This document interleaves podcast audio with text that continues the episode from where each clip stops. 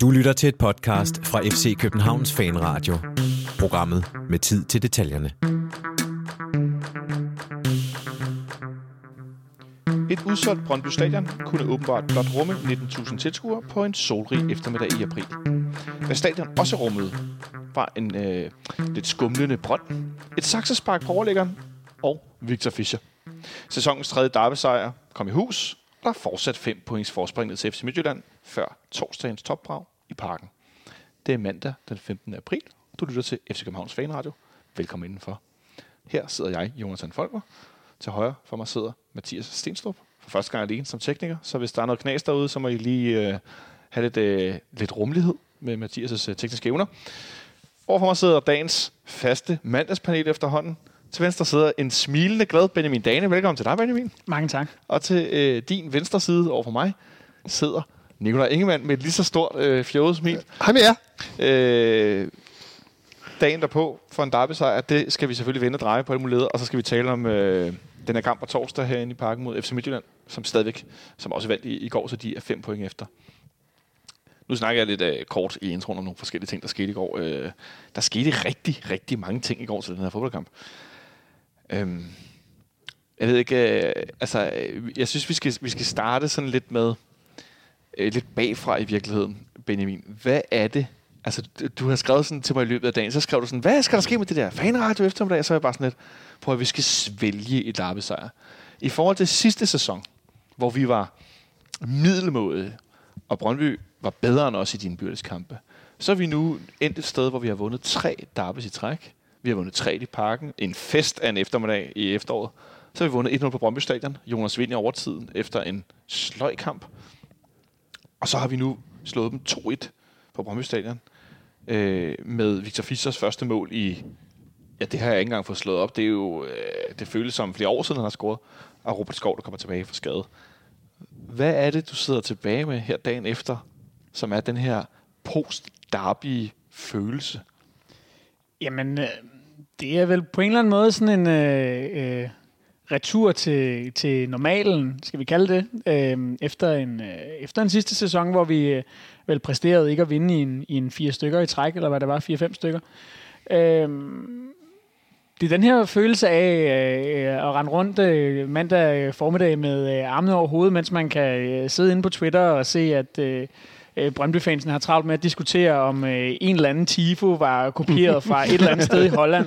Kronikken i 2013. En gang tilbage i 2013, ja. Øhm, som jo er det halmstrå, de, de, de typisk klinger sig til, når, øh, når resultatet ikke er gået deres vej i de her kampe. Og øh, så kan man trække lidt på smilbåndet og tænke, jamen lad dem da bare bruge deres energi på det.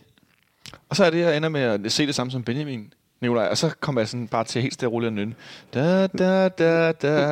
Og så tænker jeg, at gid, de ville ønske, de havde Victor Fischer, men det har de ikke. Nej, det har de godt nok ikke.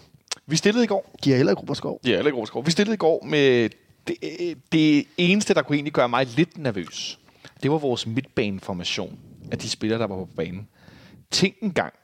Vi tager til Derby på udebanen med seks deciderede offensivspillere. Det tror jeg aldrig nogensinde, vi har gjort før. Og jeg, jeg er også i tvivl om, vi nogensinde kommer til at gøre det igen.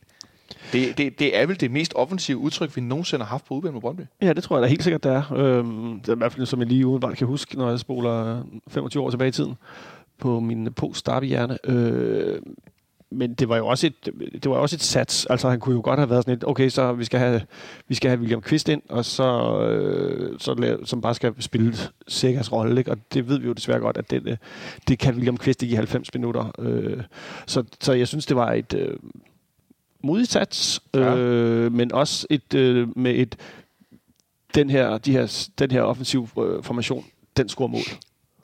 Og den skal bare score flere mål end, øh, end Brøndby. Real Madrid-devisen for gamle dage. Scorer de andre tre, scorer vi fem. Ja, Dog er det stor målstok. øh, men, men omvendt så så vi jo også godt, hvor, hvor, hvor, hvor, meget, den, hvor, hvor meget defensiven så kunne stå imod. Ja, det var lidt interessant. Det kommer vi selvfølgelig til at snakke mere om. Hvad siger du, Benjamin? Mere bare, jeg tror, at i virkeligheden er kalkylen, det ikke engang bare hedder sig, at Ståle ikke tror på, at William Kvist kan spille den her, lad os kalde den sækkerollen i 90 minutter. Jeg tror simpelthen, øh, at vurderingen er, at det kan han slet ikke. Altså heller ikke i 10 minutter. Øhm, Nej, altså, altså i en flad 4 4 der er, der, er- altså, der er simpelthen for store områder, han skal dække. Øhm, vi sad jo herinde øh, og, og snakkede om det, faktisk så sent som for en uge siden, Øh, altså inden at, at I lavede optagsprogram herinde i, Ja. i fredags, eller hvad det var. Og øh, der, der talte vi om det her med, at hvis, vi, hvis man skulle have bragt William Kvist, så skulle det nok have været på en tremands midtbane, øhm, for at lade ham ligge alene og, og kun agere ankermand. Øhm, nu valgte man så den, den offensive løsning i stedet. Øhm, man kan diskutere, hvor godt det, det fungerede, men øh, ideen var jo nok at få presset øh, spillet op på, øh, på Brøndby sidste tredjedel, så Thomsen han kunne ligge og fordele spillet øh, som den, den bagerste af de to midtbanespillere. Og det var jo så bare det, som vi i hvert fald i store dele af første halvleg ikke rigtig lykkedes med, fordi vi blev fanget i deres pres. Det interessante er jo, at øh, Brøndby med deres nye træner, Martin Retov, har haft et lidt mere afventende udtryk. Et ikke så øh, kamikaze-præget øh, gegenpres ala øh, Alexander Zorniger.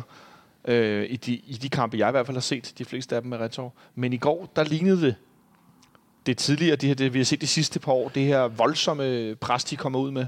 Og de, de starter også kampen Brøndby øh, stærkt. Øh, og, øh, altså en ting er, at de starter, starter med meget energi, men, men en energi, de bruger godt. De får presset os hurtigt ret langt tilbage på banen. Ja, men det, det synes jeg også, altså med den opstilling, nemlig både med at have Mukhtar og, og Tipling på banen samtidig, det, øh, det, øh, det er klart deres stærkeste øh, midtbane, de ligesom kan mønstre der. Øh, og, og jeg har egentlig undret mig over, at Reto har været brugt øh, Tipling som en joker i mange af kampene, så han kommer ind til, til sidst, øh, i stedet for at spille med ham hele tiden, fordi øh, han er... Han er god. Ja, og jeg, jeg, jeg, jeg siger, altså, det er også ham, der gør Mukhtar bedre i, i går, ikke? Ja.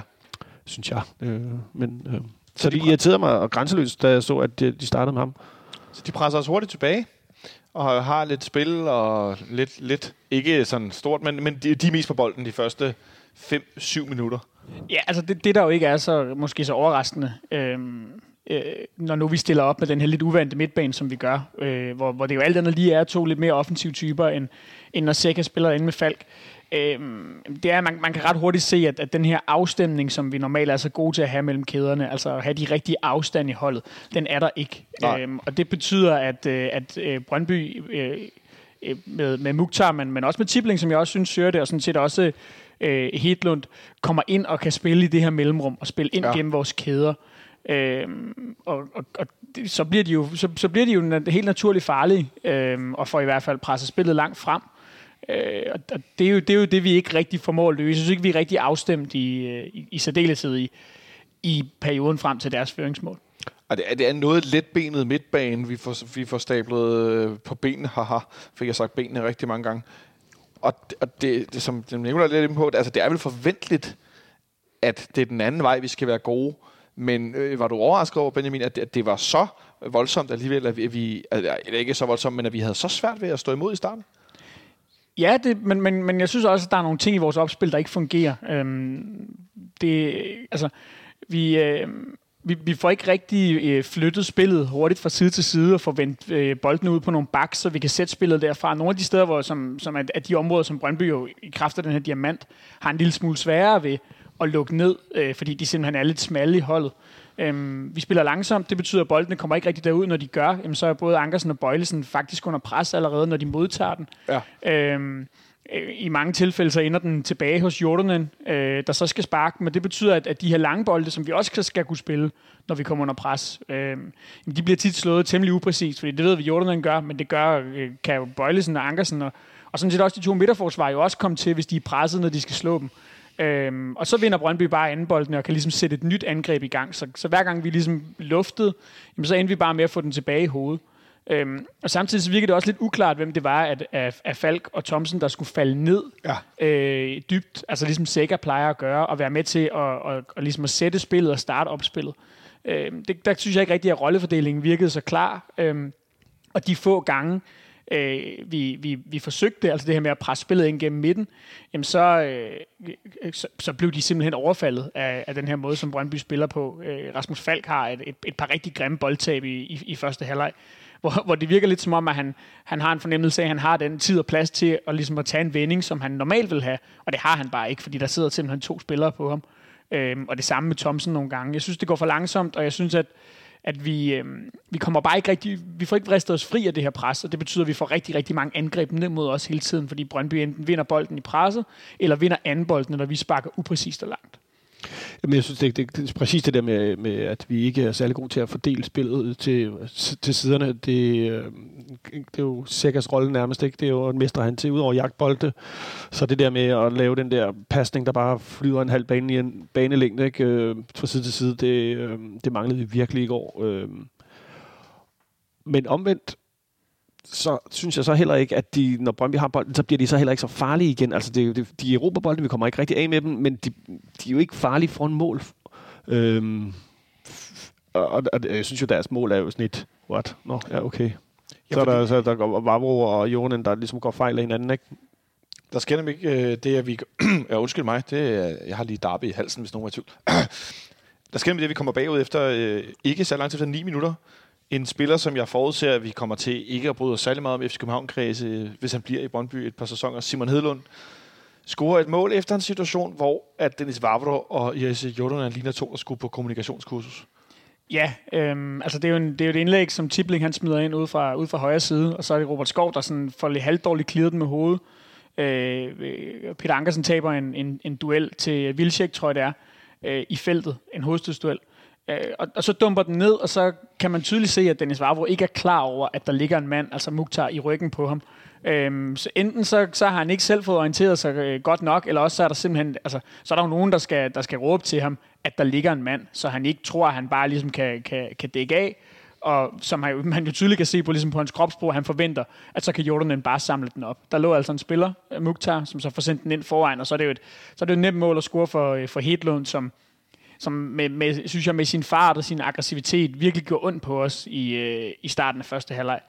Øh, og, og voldte os nogle problemer. Øh, igen i forhold også til det her med opspillet. Han var også rigtig dygtig i presset til faktisk i virkeligheden nogle gange at, at formå ene mand at lukke både Bøjlesen og Bjelland øh, øhm, med, med, med de løb, han tog, og den aggressivitet, der lå i, i, hans, i hans presløb. Øh, men ja, øh, han får scoret et, et mål øh, efter at, at have startet kampen med at forsøge at filme sig til et stort strafspark. Ja, det var meget interessant. Ja, især, det, var, det var utroligt, at han ikke fik øh, en advarsel for det, men så, ja, så meget. Især, I hvert fald det ene af dem. Ja. Ikke? Altså det her, hvor, øh, hvor er, det, er det Vavro, tror jeg, der har øh, altså, ærer ham lidt på ryggen, og så, øh, så, så smider han sig jo helt tydeligt. Den anden kan man diskutere. Det er måske ikke film, men der er heller ikke strafspark. Og så har han jo udtalt efterfølgende, øh, at... Øh, altså sådan, jeg, jeg kom næsten til at grine af det. Han har jo udtalt øh, så i går, at... Øh, skal jeg lige se her. Citatet til Bold.dk lyder... Nej, det er faktisk til TV3+, Plus, som Bold.dk har uh, citeret. Ja, han blev interviewet lige efter kampen. Vi tillader, altså får han sagt, jeg har fået nogle stykker, altså om straffespark, men øh, så får man ikke flere i den her liga, tror jeg. Alle dommere tænker, han filmer hver gang, men det gør jeg ikke, siger han efter det Jamen, er, er, er, altså, nu skal jeg lige øh, støve hukommelsen helt af, men er der nogle af disse øh, straffespark, han har fået, som han skulle have haft, kan man så næsten også tillade sig at spørge. Altså, det har jo været en, det har været en tynd omgang, og, øh, og i visse tilfælde, blandt andet det her, de fik mod Randers, tror jeg det var, var der jo bare slet ikke noget straffespark. Det var han sådan set også selv at erkende øh, efterfølgende.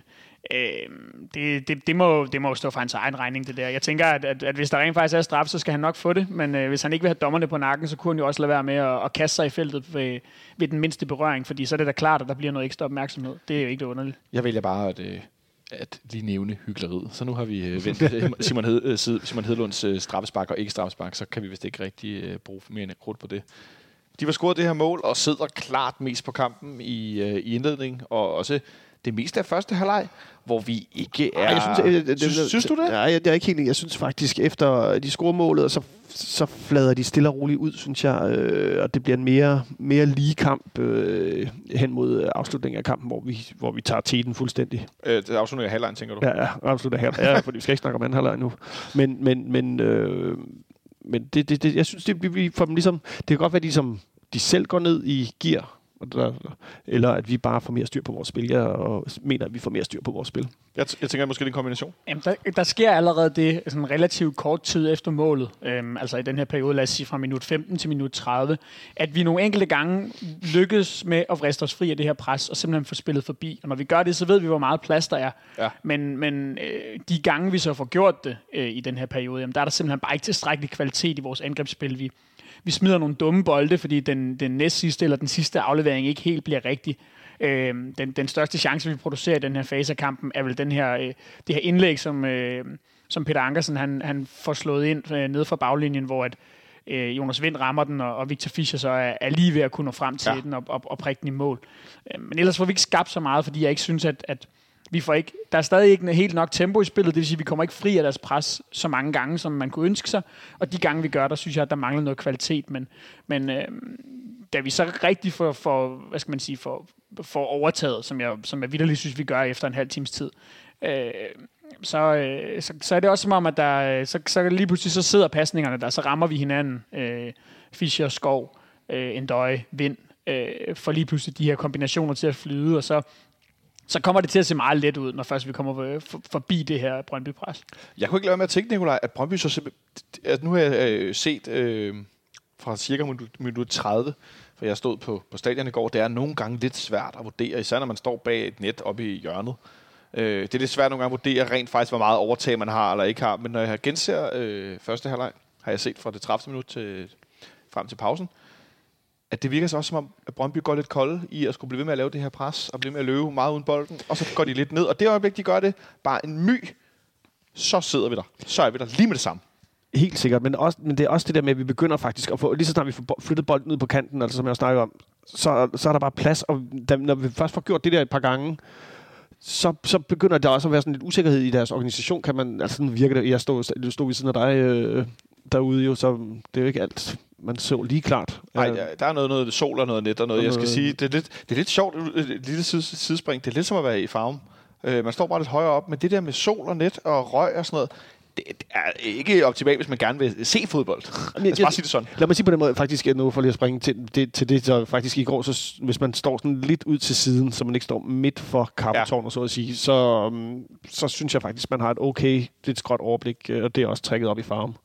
Ja, man skal ikke, øh, hvis man gerne vil se bare en lille smule fodbold. Skal lidt vinkel. Som, som, Eller så en som Benjamin og sidde på langsiden Tag ja. familieafsnittet, ja, altså Ja. bare... Øh, i farven. Nå, Øh, det var nå, et og det var et tidsspring, ja. Øh, men øh, det virker som om, at så kommer der sådan lidt usikkerhed i gelederne, i, i Brøndby's geleder, og vi, vi, vi, vi øh, det udnytter vi jo så mere og mere. Og, altså, jeg tror, Ankersen har tre løb, der er nærmest noget tre løb dernede af, inden han øh, og tre indlæg på den samme måde ned mod, øh, er det Mensa derovre, ikke? Ja, fordi Benjamin, det kunne jeg godt tænke mig at spørge om. Vi har jo set nogle gange Robert Skov, øh, også som Silkeborg-spiller, terrorisere Anthony Jong, Brøndbys normale vensterbak, som er venstrebenet. En erfaren spiller, en af deres bærende spillere, kan man godt tillade sig at sige. Han var blevet øh, sat på bænken i går, i stedet for Kevin Mensah, som er gammel højre ving og angriber, som nu spiller nogle gange vensterbak, nogle gange højre bak. Og i går var han så vensterbak.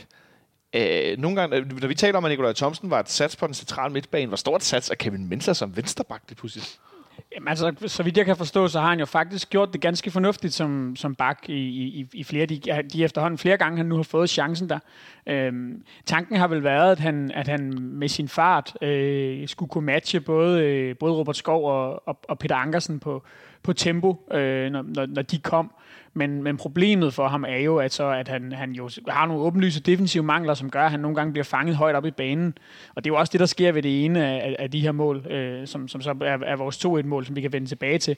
Men der ender han jo også med, at han står nærmest som forreste mand, øh, da, da Mukhtar taber bolden øh, øh midt på banen. Og så er det jo klart, så bliver der bare en motorvej at, øh, at, at løbe for, øh, for Robert Skov. Øh, det, det, det, er jo, det, er jo, det er jo den kalkyl, der ligesom er omvendt, kan jeg godt forstå, at, at sådan som Anthony Jung, han har spillet på det seneste, og sådan som han så ud op i farven over for Andreas Skov Olsen, jamen, øh, altså, hvis, hvis jeg var Martin Retov, så havde jeg nok også forsøgt noget andet end ham, fordi øh, han, en ting er, at han har defensive mangler, men han er også bare i ekstremt dårlig form for tiden, og har præsteret skidt for dem. Øhm, så jeg kan godt forstå, at han sidder på bænken. Og, at, og, og, så er det jo Mensa, altså hvem har de ellers tilbage? Ja, hvem har de ellers tilbage? Der, øh, der er ikke så meget, øh, der er ikke så meget bredde, rent kvalitetsmæssigt. Så når vi frem til det 40. minut, driver bolden frem i venstre side. Nikolaj Bøjlesen spiller på tværs lige uden for feltet. Ej, vi hvad? Det er så fint med det her internet i dag, ikke? Så øh, nu vender jeg lige min computerskærm om her. Jo. Og så trykker jeg lige øh, play, så I lige kan øh, se det her fine mål, vi laver. Bolden bliver spillet frem. Nikolaj Bøjlesen spiller på tværs. Victor Fischer lader den gå forbi. Og Jonas Vind med sin fantastiske teknik lægger den af til Robert Skov. Der myrder bolden op i nettet. Ja, det må man sige. Det er, Hold det er, nu kæft et godt mål. Du griner lidt, Benjamin. Hvad? Ja, det, det, men det er jo, det, må- sorry, det er fordi man, det er nemt sådan et, man kan tegne med pile, altså bare sådan et, der, der, altså Det er sådan et fodboldmanager-mål. fuldstændig. Ja, det er et fantastisk godt mål. Ja. Ja. Øhm, Og så er det jo bare, ja, altså, det, vi, vi har jo snakket så meget om det, så, så man, det er jo, det føles næsten som en gentagelse, bare at tærske rundt i det, men Robert Skov, den måde, han sparker til en bold på, det er jo helt vildt. Øh, altså, der er så meget øh, smæld i det der spark, at man næsten tænker sådan... man, mange gange, når der bliver afsluttet derfra eller længere ude fra, hvad skal man sige, almindelige Superliga-spillere, så har man sådan en eller anden fornemmelse af, at boldens fart ligesom når at toppe et eller andet sted på vej ind til målet. Men den her afslutning for Robert Skov, som jo ovenikøbet altså, jo ikke er, er bare et tungt vristspark, men mere eller mindre sådan en halvliggende vrist inderside, øh, hvad man nu vil kalde den, alt efter temperament, jamen den virker jo som om, at den på vej ind i nettet bare bliver ved med at stige i fart. som om den ikke engang når at nå sin, sin topfart, inden den så rent faktisk er inde i målet. Det siger jo bare noget om, hvor, altså, hvor knaldhårdt han sparker, og hvor meget øh, altså, svirp der kommer i bolden, når han, når han først øh, får ramt på den. Og det gjorde han altså her. Øh, helt fantastisk mål. Det, ja, det er et helt vildt mål. Og så er bolden, den, jeg får sådan nogle, øh, sådan nogle øh, jeg ved godt, det er måske under, med sådan nogle vibes for, når man spiller tennis, med, hvis man fører hele kroppen igennem øh, bolden, når man slår, så f- eller ender den også der, hvor man gerne vil. Men altså og når den... man ser den her afslutning, kan man se, at Robert Skov, han fører hele kroppen igennem. Det er ikke kun benet, det er hele kroppen, han får drejet med, med benet. Men den der måde, hvorpå øh, Vind, han... Prøv at se, prøv at se. Ja, du sidder og kigger på det på skærmen. Det der med, at han får foden hen ved siden af, ja. så når man lærer at lave indersideafleveringer, og så får han hele kroppen med at dreje rundt. Ikke? Han, han får jo på sin øh, øh, sædvanlige ydmyge midtjyske fasong sagt, at øh, han har en god fornemmelse, da han pakker til bolden. men, det, men, men den, ligger også, den ligger også perfekt. Altså, man kan jo ligesom, altså, det der med, at der er nogle bolde, der kommer rullende mod en, og man ved, at man den ja. ligger bare perfekt. Den kommer med den rigtige hastighed. Øh, og han, altså, det, øh, der altid går lidt op i en højere enhed. Øhm, vi har tabt en vindhætte. Vi har tabt en vindhætte, ja. Ja, og det er ikke et, øh, et, et, et synonym for et eller andet. Det var en vindhætte på min mikrofon. Øhm, så, så det er... Ja, ja, ja, da jeg kom hjem i går øh, fra, fra, fra Brøndby Stadion øh, via diverse omveje, øh, så så jeg også øh, de der highlights tusind gange. Ikke? Altså, den der måde, selv Per Frimand ude han går jo helt i... Han, han, øh, altså, han får nemlig sagt, hold nu kæft. Ja, han er helt, what? Altså, fordi, og det, du er lidt inde på det, Benjamin, det her med, at normale Superliga-spillere, når de afslutter, og vi ser jo i løbet af kampen, især i, øh, bare sådan som et lille, et lille øh, sidespor, der vi aner derhen om lidt, men i anden halvleg, hvordan Brøndby gang på gang har afslutninger fra kanten af feltet længere ud, som ryger opad. Og især når man står nede den anden ende og kigger ned mod, øh, mod sydsiden, så kan man virkelig se, hvor mange af de der afslutninger, som er sådan, altså, det, de er skide gode, hvis de er slået med et bat på en tennisbold, du spiller rundbold. Men det hjælper bare ikke meget, når du skal score i en fodboldkamp. Altså, de er virkelig, eller hvis du kigger i amerikansk fodbold, så er de op i luften, ikke? Øh, så det understreger vel blot øh, hans, Ja, vi kunne snakke om Robert Skov i lang tid. Ja, helt klart. Det håber jeg også, vi kommer jeg synes, til. Vi skal, ja. nu, er vi nået til, nu er vi nået til juleaften, fordi det var Robert Skovs øh, 24. mål. Så øh, her med det juleaften. Og den første gave, der bliver pakket ud juleaften, der går ikke særlig lang tid efter øh, den her scoring. Jamen, øh, jeg tror næsten ikke på det. Så, øh, så har vi et angreb mere, der bliver spillet ud til Peter Ankersen. Og hvis jeg, den her Jonas Vind-afslutning, der, jeg, jeg, jeg, ja. hvis den går ind, ikke? Jamen, så var jeg død af lykke. Hvis, hvis tænk, hvis Jonas Vind havde scoret for anden udbane derby træk, og så havde lagt et saksespark op i hjørnet foran sydsiden. Så var det lige før, han skulle have haft alle 10 fingre op foran munden for at Altså, det havde været fuldstændig vanvittigt. Hvis vi men, for altså, et par jeg, minutter havde scoret sådan to mål. Ja, men altså, jeg synes, det så det mål, der kommer om, øh, om lidt, det, øh, det er også et vanvittigt godt mål. Altså, og, og så igen, det er jo, der har vi jo... Øh, men jeg har fået en bestilling. Du har fået en bestilling? Jeg har simpelthen fået en bestilling. Jeg har fået en Jonas Vind hyldes bestilling. Og nu især omkring hans teknik i forhold til, hvor øh, relativt øh, fysisk stærk en angriber han er. En ting er afslutningsteknik, som vi ser med det her øh, vanvittigt veludførte saksespark. Men noget andet er også hans evne til at lægge bolden af. Vi ser det ved det første mål. Benjamin, kan du, kan du ikke prøve kort at forklare, hvad er det, han er så god til? Jamen, altså, han har jo en...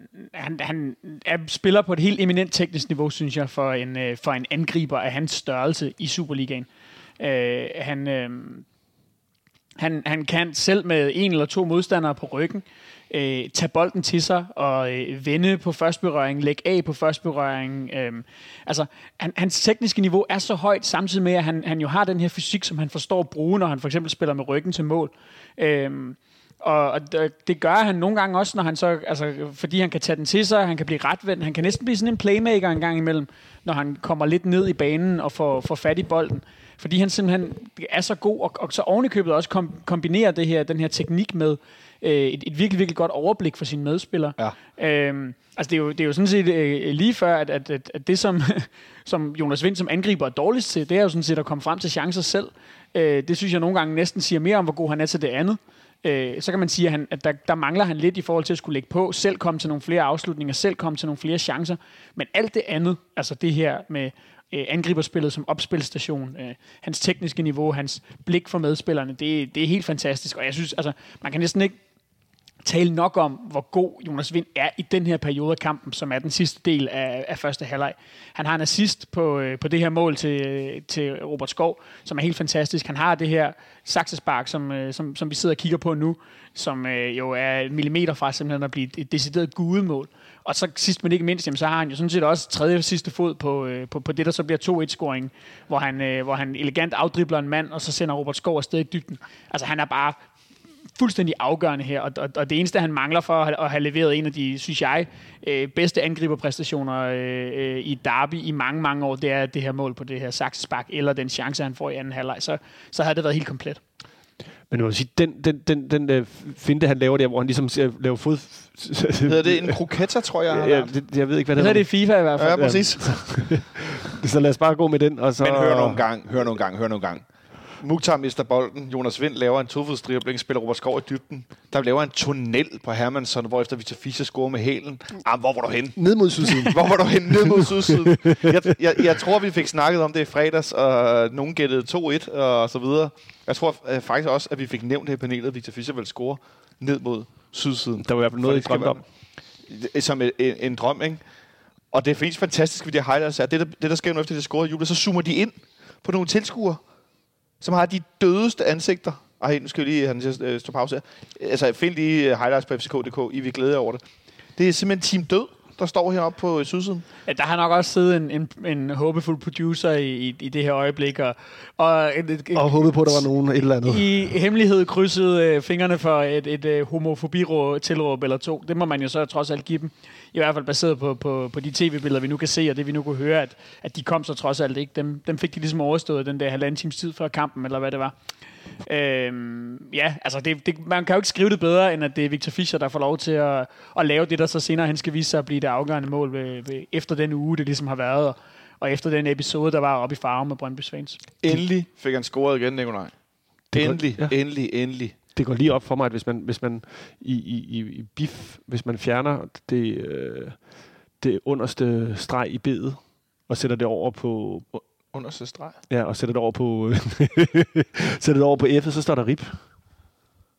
Ja. Nå, nå, ja. Altså, det, det slår mig bare lige. Nå, altså, ja. rest in peace. jeg tror, det er rip, ligesom sådan en ribbe. Ja, okay. okay. Jeg, jeg beklager, jeg er sådan stadigvæk lidt derby-ramt. ah, det er også okay. Vi, er, vi har lidt derby på, øh, på hjernen herinde. Det skal man ikke tage fejl af. Jeg, jeg sidder bare lige her og prøver at finde ud af, hvornår Victor Fischer sidst har scoret. Det er virkelig længe siden. Det gjorde han i oktober, tror jeg. Ja, vi skal i hvert fald øh, vi skal langt tilbage. Øh, Helt vildt langt tilbage. Ja. Ah, okay, oktober der, så, så er det jo heller ikke længere siden, vel? Men ikke desto mindre, han har slået sig lidt med det. Han har brændt nogle store chancer. Han brænder også en chance i OB, brænder op i farven, brænder herinde. Kæmpe chance.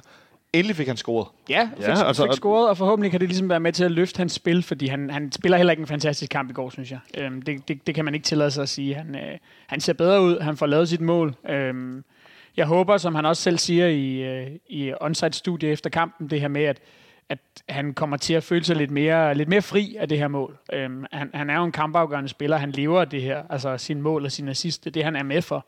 Øh, han er med for at afgøre kampene, øh, og, og, og forhåbentlig giver det her ham ligesom en, noget, noget selvtillid og en følelse af, at, at det er ham, der kan afgøre kampene igen, fordi det, det har måske lidt manglet.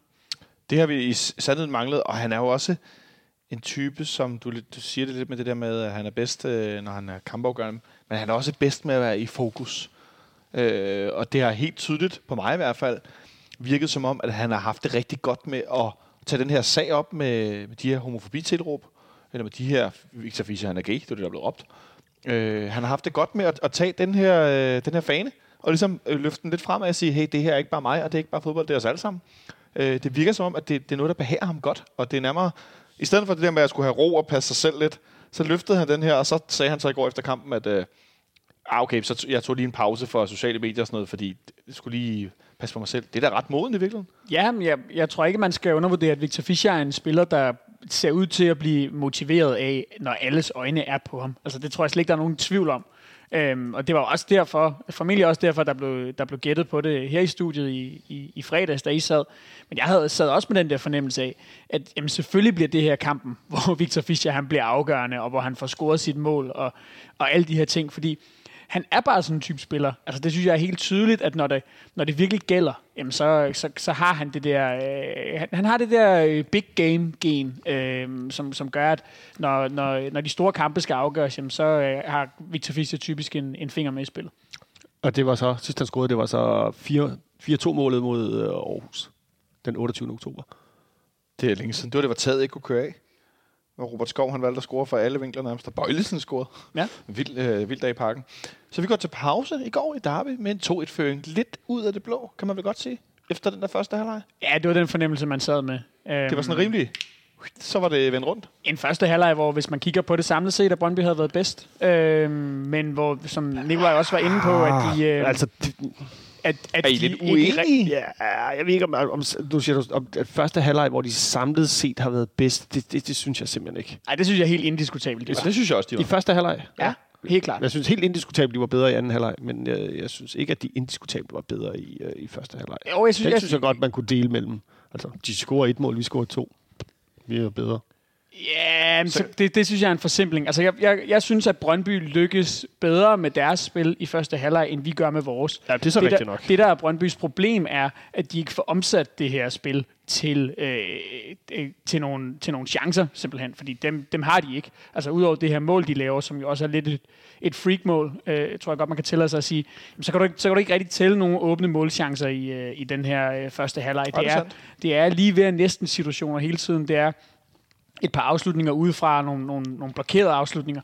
Men jeg synes, at sådan rent spillemæssigt, der synes jeg, at de lykkes bedst i, øh, i, i første halvleg. Deres problem er så bare, at, øh, at de ligesom på en eller anden måde øh, altså, f- falder så meget i niveau, som de, som de gør i det, i, i det sidste kvarter, eller i hvert fald bliver, bliver overmatchet. Øh, lige så snart de slækker bare en lille bit smule på, øh, på, på det her pres, som, som de ellers er, er, er relativt dygtige til. Men, men jo, jeg, jeg, altså, øh, jeg, jeg sad også med en fornemmelse, øh, så set hjem fra, fra tv'et, altså det her med, at, at, at det var en, vi, vi fik med, med, med høj kvalitet og høj effektivitet vendt en kamp, hvor, øh, hvor jeg ikke synes i første halvleg, vi var det bedste hold. Så lad os gå videre til, til anden halvleg. Nu var du lige inde på det, Nicolaj. I anden halvleg, der er vi øh, presset i stort set hele halvlejen. Vi har nogle, nogle, nogle farlige situationer, men det er Brøndby's halvleg. Det er dem, der sidder på spillet. Ja. Jeg sidder og kigger, de, Men- har, men jeg de gerne- har 61% boldbesiddelse. De har 15 skud på mål. Et skud inden for mål. Ja, de har skud, et, et skud inden for rammen, ikke? Øhm, Men de har, øh, et, de har nogle farlige situationer, men primært så spiller de bare meget, uden at ja. blive Det er rigtig også- farlige. Det er igen det, jeg vil sige, at, at, at de, de ikke... De har meget bold, men de har ikke så meget... Øh, de, har, de, er ikke, de er ikke så vanvittigt farlige. Altså, jo, man kan sige, at jo, jo, selvfølgelig hvis... Øh, ham der Kaiser Pimfgratten, eller hvad det han hedder, han, øh, han kunne ramme bolden ordentligt. Ikke? Øh, han har tre, så han ikke tre skud på mål. Sådan inden for, øh, nærmest fra kanten af feltet, inde i feltet, som alle sammen flyver til højre og venstre. Ikke? Øhm, så de er ikke sådan helt vildt skarpe op foran. Og så Kamil Vilcek, øh, han spiller også en, en, en virkelig dårlig kamp. Ikke? Han spiller en dårlig kamp, ja. Måske deres, øh, deres bedste spiller. Øh, uden, ja, uden sammenligning vil jeg sige, deres bedste spiller. Han har ikke nogen god dag i går. Nej, jeg, jeg, jeg, Det synes jeg ikke, han har. øh, Nej, det, jeg, har jeg, Dominik- ikke, om han er deres bedste spiller. Og det synes jeg, han er. Men det, Dominik Kaiser derimod har en, øh, en okay kamp i går, især i anden halvleg, hvor han er deres farligste mand. Har et par afslutninger, øh, som har bud efter det lange hjørne. Øh, den ene, som ryger øh, lige snært forbi, hvor jeg når at tænke, den der når Jesse Jordan ikke, hvis den er inden for ramme. Nej. Nej, gør han øh, ikke. helt klart. Øhm, efter et... Øh, ja, jeg kan ikke huske, efter hvilken situation det kommer, men ja, det er sådan en bold, der hopper lidt, og han så får sparket på. Men, men altså, øh, man, man skal jo lige have med, at, at, at, at inden det her Brøndby-pres, det rigtig manifesterer sig, der skal vi jo lukke den her kamp. Mm-hmm. Øh, vi har øh, øh, den her Robert Skov-afslutning, der, der lige kysser ydersiden af stolpen efter en, en flot kontra. Øh, Jonas Vind øh, kommer i en situation, hvor han skal gøre meget mere ved, ved den her bold, han får, som han forsøger at loppe over, over svæbe. Øh, bliver bliver måske lidt, lidt, øh, lidt truet af, at, øh, at der kommer en spiller, som, øh, som, som øh, altså det er Hermansson i det her tilfælde, der ligesom ser ud til at, at kunne komme ind og presse ham lidt, men jeg synes, han skulle gøre det, som vi for eksempel har set en døje gøre i, øh, så sent som i Odense for en, øh, for en uges tid siden, nemlig at, at ligesom tage bolden til sig og holde forsvaren bag sig og komme ind og få en ordentlig afslutning på. Ja. Øh, han skal score i den situation. Øh, så jeg synes, altså vi skal score det her 3-1-mål øh, tidligt, inden for de første 5-7 minutter eller sådan noget i, øh, i, i anden halvleg, og så er kampen jo død. Men det gør vi ikke, øh, og så får Brøndby momentum igen. Og, og ja, så kommer vi under pres. Men, men jeg synes også, man skal notere sig det her med, at det er rigtigt, at Brøndby kommer til mange afslutninger. Det, de vil nok også selv sidde og føle, øh, at de kom til mange chancer. Men prøv at kigge lidt på, hvor de her chancer ligesom befinder sig hen. Altså, hvor mange af dem er øh, i frie afslutninger midt for mål. Jeg kan ikke rigtig tælle nogen. Øhm, og det er altid med mange spillere, altså øh, både deres og vores, mellem afslutteren og målet. Og det vil sige, det er, jo, det er jo situationer, som til trods for, at de kommer frem til dem, stadigvæk er svære at score på. Øh, og, og det bliver bare deres problem hele tiden, det er det her med, at de får simpelthen ikke, de får for sjældent spillet os tynde, selvom at de har mange situationer, hvor de bliver farlige, så er det ikke sådan, at, at de har en spiller, der kommer alene med Jesse Jordanen for eksempel, eller øh, til et frit hovedstød inden foran feltet, eller hvad det nu måtte være. Øh, det, det er så store, for de simpelthen ikke spillet dem, fordi at vi øh, også synes jeg trods alt øh, står godt i vores bagkæde i anden halvleg. Og så øh, skifter vi ud i løbet af anden halvleg nogle gange øh, og går over til at spille 5-3-2, 3-5-2. Det skifter lidt, om vi har bolden. Ah, eller om fem, vi ikke har jeg tror, Ståle kalder det en 5-3-2. Ja, jeg, jeg er stadig lidt i tvivl. Øh, Nej, det ender i 5-3-2 i praksis. Det er jo klart, at det er jo en, altså, det, den formation kan jo veksle øh, alt efter. Den vil jo altid ligne en 5-3-2, når du forsvarer, fordi øh, baksene falder Men- ned, og så men- vil den i men, højere grad øh, ligne en 3-5-2, når Men du, i interview, når du kommer frem. Øh, men det er rigtigt, at, at som Ståle også selv siger, at de, de bliver i praksis mere end 5-3-2, fordi vi jo bare står lavt på banen. og, og det er jo ligesom det, altså, altså han siger jo, at med, med, med adspurgt direkte til den måde, vi spillede på i Odense, hvor vi, hvor vi har stor succes med at skifte over til en 3-5-2. Og så siger, kalder han det allerede der, han, han siger, at det er en 5-3-2. Vi ligesom går ud og praktiserer mere end en, en 3-5-2. Om det er så, fordi vi er presset tilbage, men den 3-5-2 skulle jo netop gøre, at vi blev presset tilbage, som øh, vi så i Odense. Men øh, fred være med det. Hey, der er ikke nogen, der scorer. Nej, de scorer nemlig ikke, og det var ikke sådan, jeg stod aldrig med den der sådan følelse af, fuck, nu, øh, nu generober de højt på banen 3-4 gange i træk, uden at vi får klidet ud af zonen og får genorganiseret, eller reorganiseret hedder det. Altså det der, hvor man godt kan mærke nogle gange, okay, nu begynder det lige det mål. ikke? Tre hjørnespark i træk. Kender, godt den, kender ikke den der følelse af, nu, nu lugter det her mål, eller sådan lidt, ikke? Jo, og det gjorde det, øh, lad os Synes du, det sige, gjorde fra, det, det, det, det gjorde det fra, øh, hvad skal man sige, øh, minut øh, 58-60 og frem til vi så laver den her øh, rokering, altså skifter Papagiannopoulos ind og går over til, til at spille den anden formation.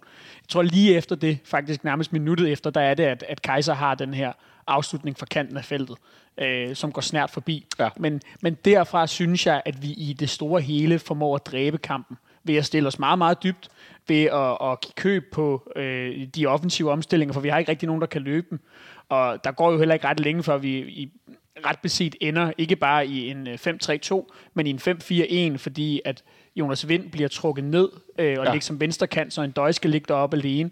Øhm, så lader vi dem ligesom få lov til at sætte spillet, indtil de kommer op omkring midten. Og derfra, så kan man ligesom sige, så, får vi, øh, så, så, så kan vi stå øh, kompakt og så bredt, så de ikke kan spille udenom os. Og så har de kun den her mulighed for at spille ind imellem, som så i, i praksis oftere ender med, at de forsøger at sende nogle bolde i dybden, som, som de ikke rigtig får løbet op. Ej, altså vi, vi snakkede lidt om det forleden, øh, det her øh, tremands centerforsvar med Papagiannopoulos, Andreas Billand og Vavlo. Der skal altså noget til at overliste de der tre, når de er på banen sammen øh, og på Superliga-niveau. Har jeg svært ved at se, hvordan man lige skal få knækket den nød, for det er altså nogle dygtige folk. Papagenopoulos, som jeg nævnte også sidst, jeg gerne vil gentage, nu er han i kampform, så han kommer ikke ind, og man tænker, åh oh, nej, nu laver han et eller andet øh, helt øh, crazy. Han kommer simpelthen bare ind også, og er sikker både med og uden bolden, og det er, jeg, jeg bliver så glad, når jeg ser det, fordi så kan jeg også nå at tænke, okay, hvis øh, Vavlo får karantæne, eller hvis Billand ryger lidt ud og sådan noget, så sætter vi bare en anden ind. Altså, så vi har lige løftet, øh, og vi ser nu øh, Fischer spille øh, 90 minutter igen i går. Vi ser øh, Robert Skov spille 90 minutter efter en måned ude. Ja, Fischer, Fischer spiller 70. Er det Fischer, der bliver skiftet ud med Papagiannopoulos? Ja, det er ja, det også, det ja. er det. Varela kommer ind på den centrale midtbane igen, i stedet for Rasmus Falk, og øh, ser også øh, ser god ud. Jeg, jeg, jeg har sådan lidt det der med, at øh, det er jo ikke fordi, han spiller så meget, men han virker så rolig, når han spiller. Altså det er sådan en, sådan en ungdomlig rutine. Jeg ved ikke, hvordan jeg ellers skal beskrive det, at det der med at være, øh, ikke så gammel, men, men alligevel have prøvet nogle ting, der gør, at øh, nå, jamen, det er jo jeg skal jo bare ind og spille fodbold. Ja, men så samtidig er han, jeg synes, noget af det, jeg bemærkede mest, da han kom ind i går, var, at han, han var meget aggressiv. Øh, og virkelig jagtede nogle bolde, og, og, og var med til ligesom at stresse øh, Brøndby spil i de her sidste minutter. Jeg vil godt lige vende tilbage til, Ja, til, ja, til ja. Papagiannopoulos og den her bagkæde, fordi Ståle har jo meget rigtig fat i det her med, at, at, at, at han gør det jo også for at beskytte nogle spillere. Jeg synes, det er helt tydeligt, at med den form, Bjelland er i lige nu, så, så befinder han sig også bedre i midten af tremandsforsvar, fordi han bliver beskyttet i højere grad af to duelstærke spillere. Øhm, så vidt jeg husker, kommer Papagiannopoulos øh, altså jo oppe fra, han kommer op fra Østersund, og der har de spillet også et tremandsforsvar. Så der er heller ikke noget at sige til, at han befinder sig godt i den her formation. Øhm, og øh, Bøjlesen kan ligesom få en mulighed for at blive skubbet en lille smule længere frem på banen, og skal ikke være så bekymret for, fordi Papagiannopoulos ligger der, at der hele tiden kommer en spiller løbende i ryggen på ham, fordi der er ligesom en mand bag ham til at aflaste. Og vi ved jo, at Bøjlesen, han er, han er en, en dygtig, dygtig spiller, men han er ikke specielt hurtig. Øh, så han kan, kan jo nogle gange godt komme i de her problemer som sådan en offensiv bak i et, i et, øh, i et firmandsforsvar. Men, øh, men, men, men, men det gør han ikke, når vi skifter her. Og øh, altså, igen må man bare sige, øh, nu, nu kunne man rose Ståle efter, efter kampen i Odense, og det må man jo bare gøre her igen, for det var det helt rigtige. Og vi havde ovenikøbet også siddet og snakket om, om man skulle have startet den her, men det var i hvert fald det helt rigtige at, at lave det her skift efter 70 minutter. Jeg var noget nervøs, som jeg også fik nævnt i indledningen, øh, og jeg var sgu også noget nervøs, da jeg stod der på stadion, da jeg så, at Nikolaj Thomsen skulle spille den let benede midtbane sammen med Rasmus Falk. Nu gik det helt godt, fordi at vi har en offensiv, som jeg sjældent kan huske det. Vi er stadigvæk øh, meget, meget målscorende øh, i forhold til, hvor langt vi er i sæsonen. Ja, men desværre så i går, så vælger Damien Døje nærmest at spille en af sine, en af sine off-day-kampe, ikke? Jo, men det interessante er jo, at vi er nået til et punkt nu, hvor at når den ene offensiv profil træder lidt ned i niveau, så er der nogle andre, der træder ind i det her felt, der bliver skabt, hvor man kan præstere i offensivt. Og det ser vi jo i går. Robert Skov kommer ind fra ikke engang bækken fra tribunen, og simpelthen tager takstokken sammen med Victor Fischer øh, og Jonas Vind for den sags skyld, der har været i karantæne i, øh, i Odense. Det synes jeg er vanvittigt interessant, hvordan at de supplerer hinanden på den måde, at spillet bliver lagt op til den, der nu, øh, dem, der nu er der og, og kan præstere. For ja, Damien Døj har jeg jo, vil jo nærmest øh, rejse en statue af i løbet af de sidste 14 dage. Den var vi da klar til at slå, slå det til med en hammer i går efter en, en, en, en lidt anderledes præstation. Ikke? Men, øh, altså, det går lidt op og ned, men så er der bare nogle andre, der præsterer. Det synes jeg er virkelig, virkelig specielt, fordi at det bliver, bare- gør bare, at vi holder momentum. Også en, en svær præstation, synes jeg, for, altså for Darman Døjen, eller en svær kamp at præstere i. For, øh, vi talte om det her tidligere, med at, at han at vi i starten af kampen, de her bolde, han får, som, som han jo er så god til at vinde, de er enormt upræcise. Det vil sige, de er meget, meget svære at have med at gøre. Og så tror jeg også bare, at man skal, man skal anerkende, fordi det, havde, øh, det, det har Santander faktisk også haft det svært ved en del derbis. Ja. At, at når, altså, når vi møder Brøndby, så, så læg mærke til, at de stiller altid med Paulus Arderjuy på banen. Ja. Og, og det, det gør de, fordi at han er øh, en af de få øh, midterforsvarer i, i ligaen, som 100% kan matche øh, Darmendøje og kunne matche Santander i de her luftdueller. Altså, der er han bare enormt stærk. Så har han nogle andre svagheder. Han, han er ikke så hurtig, han er ikke så teknisk dygtig, øh, han er er- ikke så god i han opspil og sådan ting. Men han er enormt stærk, når de her bolde kommer op i anden sals højde. Og det giver også bare nogle, nogle, nogle svære arbejdsbetingelser for en døje, fordi der så lige pludselig er en spiller, der kan, der kan matche ham fysisk i de her dueller. Det er der altså bare ikke ret mange i Superligaen, der ellers kan. Nej, jeg må, jeg må indrømme, jeg er jo ikke meget for at rose Brøndby-spillere, men jeg må alligevel øh, løft, kigge lidt på hatten for netop Paulus Arderjuli, fordi at det er han altså god til. Hold kæft, han er et, øh, han er et jern. En, en, en, en stor mand dernede.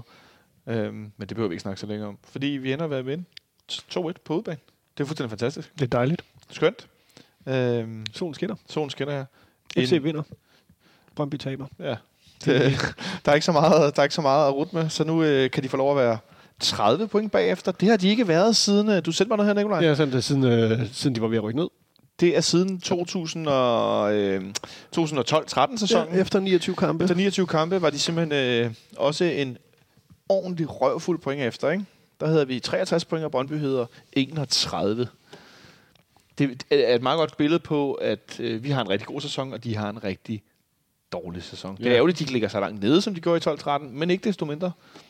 Så, øh, så, så går det ikke så godt for dem. Det kan vi godt lige øh, nævne. Det der tronskifte, som øh, TV3 øh, mente skete sidste år, det, det har jeg ikke set. Altså, så går det lige så hurtigt som i Game of Thrones med at blive sat på tronen og taget på tronen og sat på tronen og taget på tronen. Det må måske hjemmetronen, de sad på, øh, hvis der er nogen, der forstår sådan en lille en. Men vi vinder i hvert fald en man of the match, Benjamin, fra Stadion. Jonas Vind. Øhm, Ja. Det synes jeg er helt indiskutabelt. Øh, han er vores bedste spiller. Øhm, og han leverer, tror jeg, også sin egen bedste præstation i sæsonen. Øh, jeg synes, det er hans bedste kamp. Øh, han, han, hvad skal man sige, shiner i en kamp, hvor, hvor en døj ikke helt rammer sit niveau. Øh, Robert Skov laver et fantastisk mål, men har også sine problemer i kampen. Victor Fischer scorer, men er heller ikke så toneangivende. Jeg synes, at han er den, den mest markante spiller i vores offensiv, og jeg synes som sagt, hvis man kigger på hans øh, aktioner fra øh, vi laver det første mål øh, over Saxe forsøg, forsøget, til vi laver det andet mål. Altså, det han laver i den periode af kampen, det er, øh, altså, det, jeg kan nærmest ikke huske, hvornår jeg han sidst har set noget bedre fra en, øh, fra en FCK-angriber. I hvert fald sådan rent teknisk, det er helt vildt. Nævner Ja, jeg tror altså også, vi ender med Jonas Ollervind. Ja, det er ret. Det, det var sjovt, du kalder, nævner hans mellemrum Oller. For når man slår ham op på diverse sådan, internationale fodboldsites, så står der Oller Vind som navn, i stedet for bare Vind.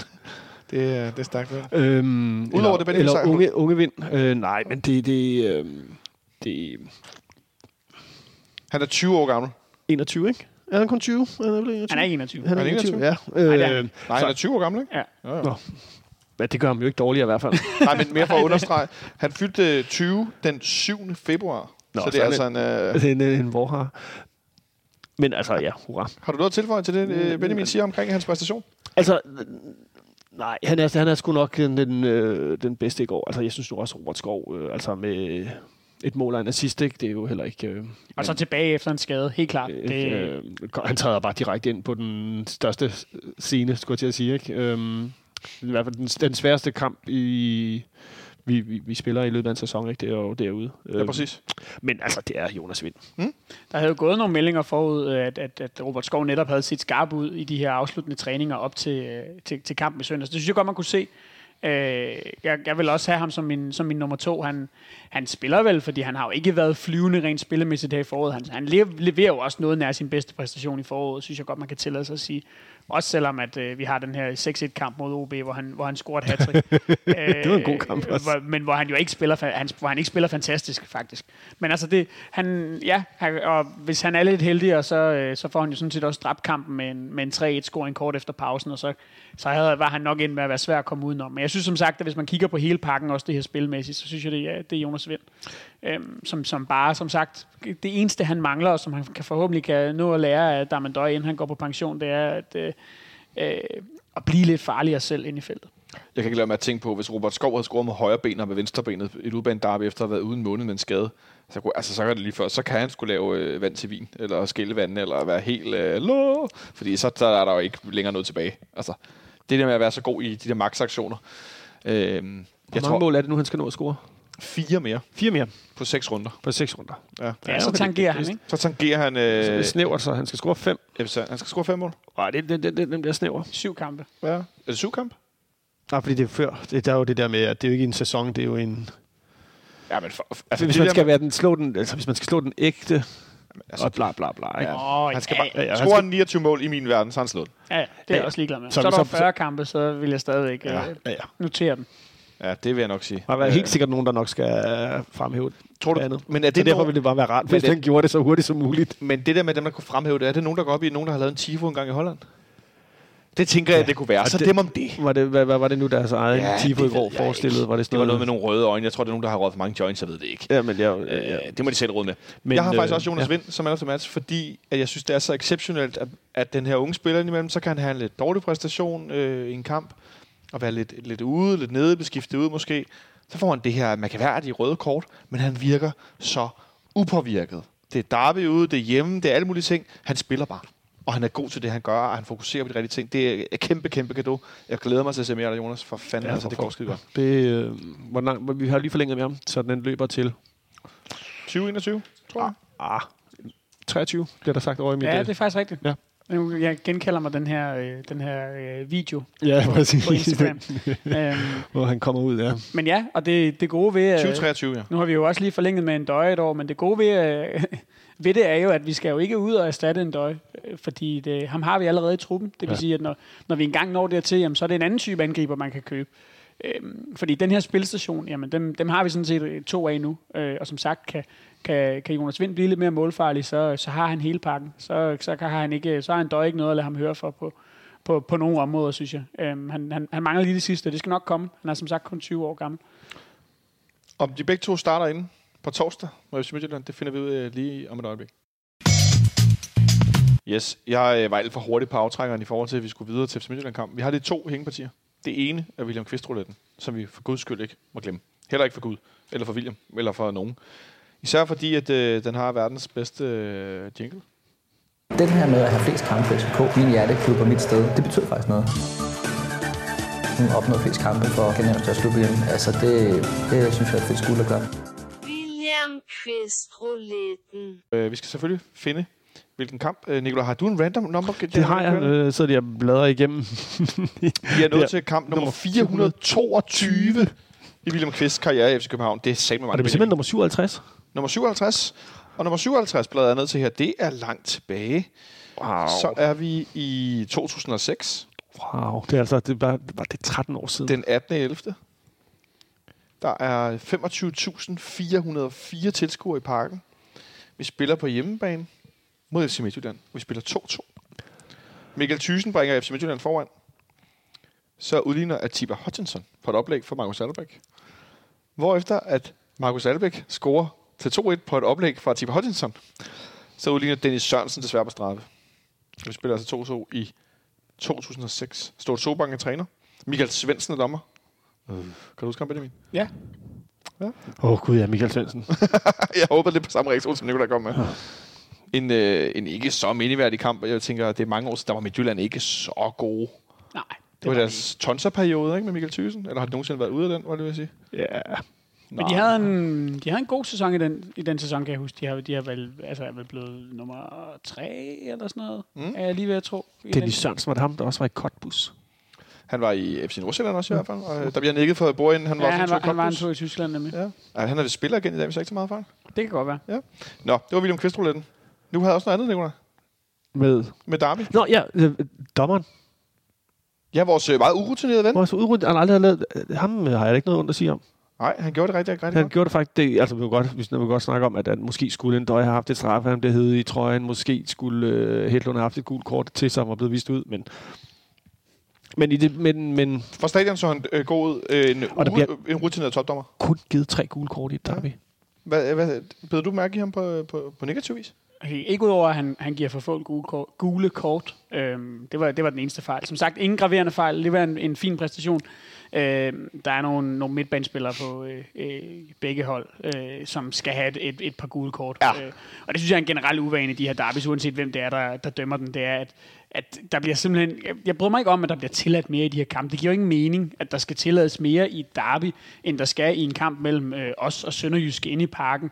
Altså, det, det, det er helt sort, synes jeg at, øh, at, at der skal gøres forskel. Og det betyder også, at man, man for eksempel i de her kampe, altså nu, nu øh, til, jeg må jeg jo nok erkende at være lidt, lidt farvet, og dermed primært bemærker de kort, som Brøndby øh, øh, ikke fik, man skulle have haft. Men der er jo blandt andet både øh, øh Simon Tibling og, øh, og Dominik Kaiser, som, øh, som får lavet nogle, nogle frispark, hvor de simpelthen kommer for sent og ikke får gul kort. Og problemet ved det er jo, at når man møder et hold som Brøndby, der har så aggressiv en spillestil, hvis deres midtbanespillere får lov til at løbe op i det her pres, og så ovenikøbet lave de her hårde frispark, uden at give gul kort, jamen så, så, altså, så bliver deres betingelser jo bare bedre i kampen, og derfor synes jeg, det er problematisk. Øhm, øh, der er helt sikkert nogle Brøndby-fans, der kan pege på et par gule kort, som, øh, som vi skulle have haft, og som vi ikke fik. Og generelt synes jeg bare, det er problematisk, fordi de her kampe er tit hårdt spillet, men det, øh, øh, hvad skal man sige, man kan ikke rigtig se det i kortstatistikken efterfølgende, og det, det giver ikke nogen mening for mig. Jeg tænker, de, de bliver også mindre hårdt spillet, hvis de her gule kort bliver uddelt relativt tidligt i kampen, hvor der oftest bliver gået sindssygt meget til makronerne, hvilket der også gjorde i går.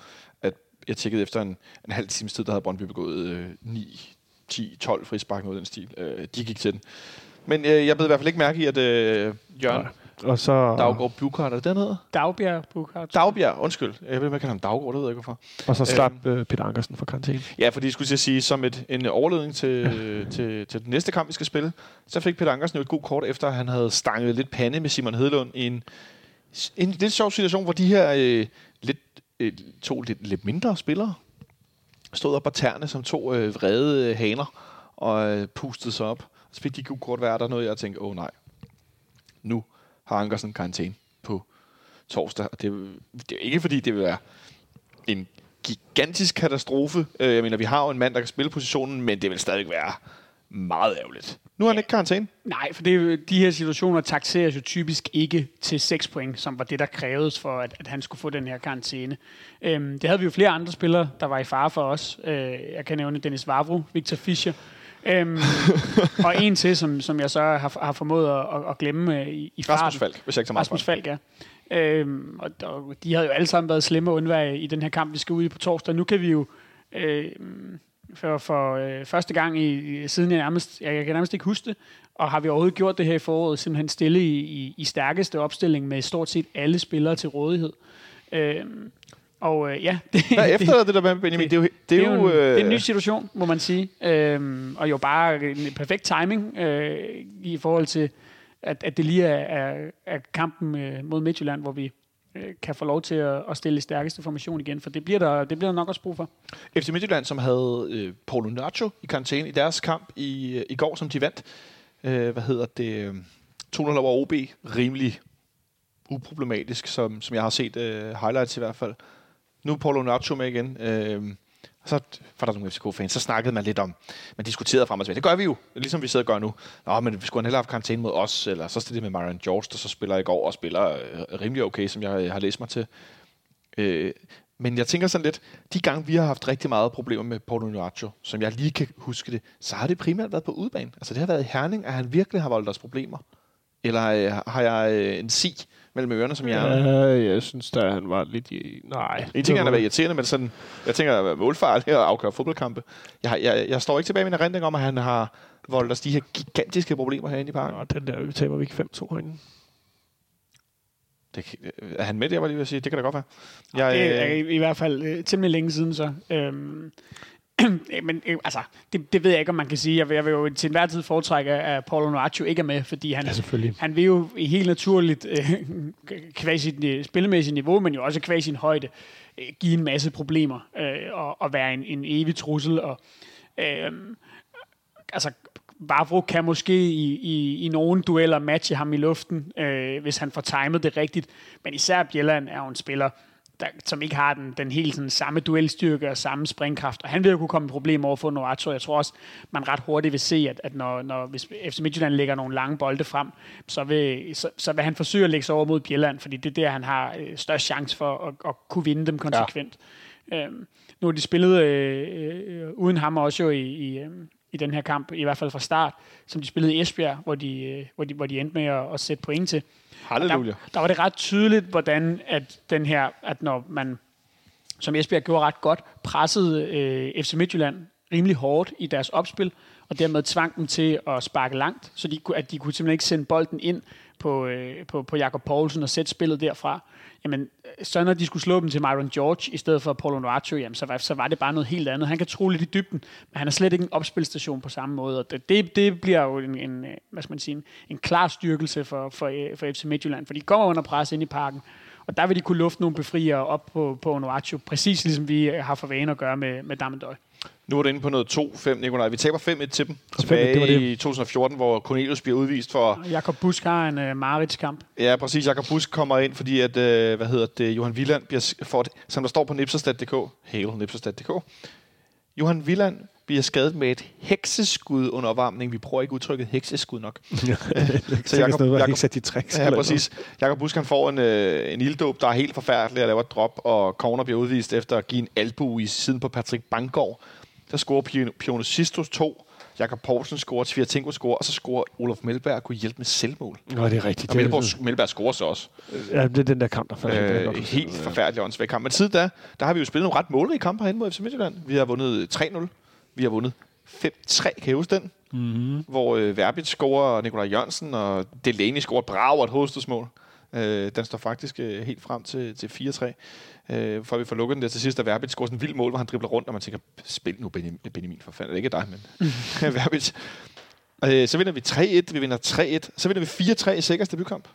Og i øvrigt i den her kamp, hvor at, øh, FC Midtjylland jo opfinder den her øh, formation, 3-4-3, som, øh, som jo så siden har, har givet dem et, øh, et dansk mesterskab.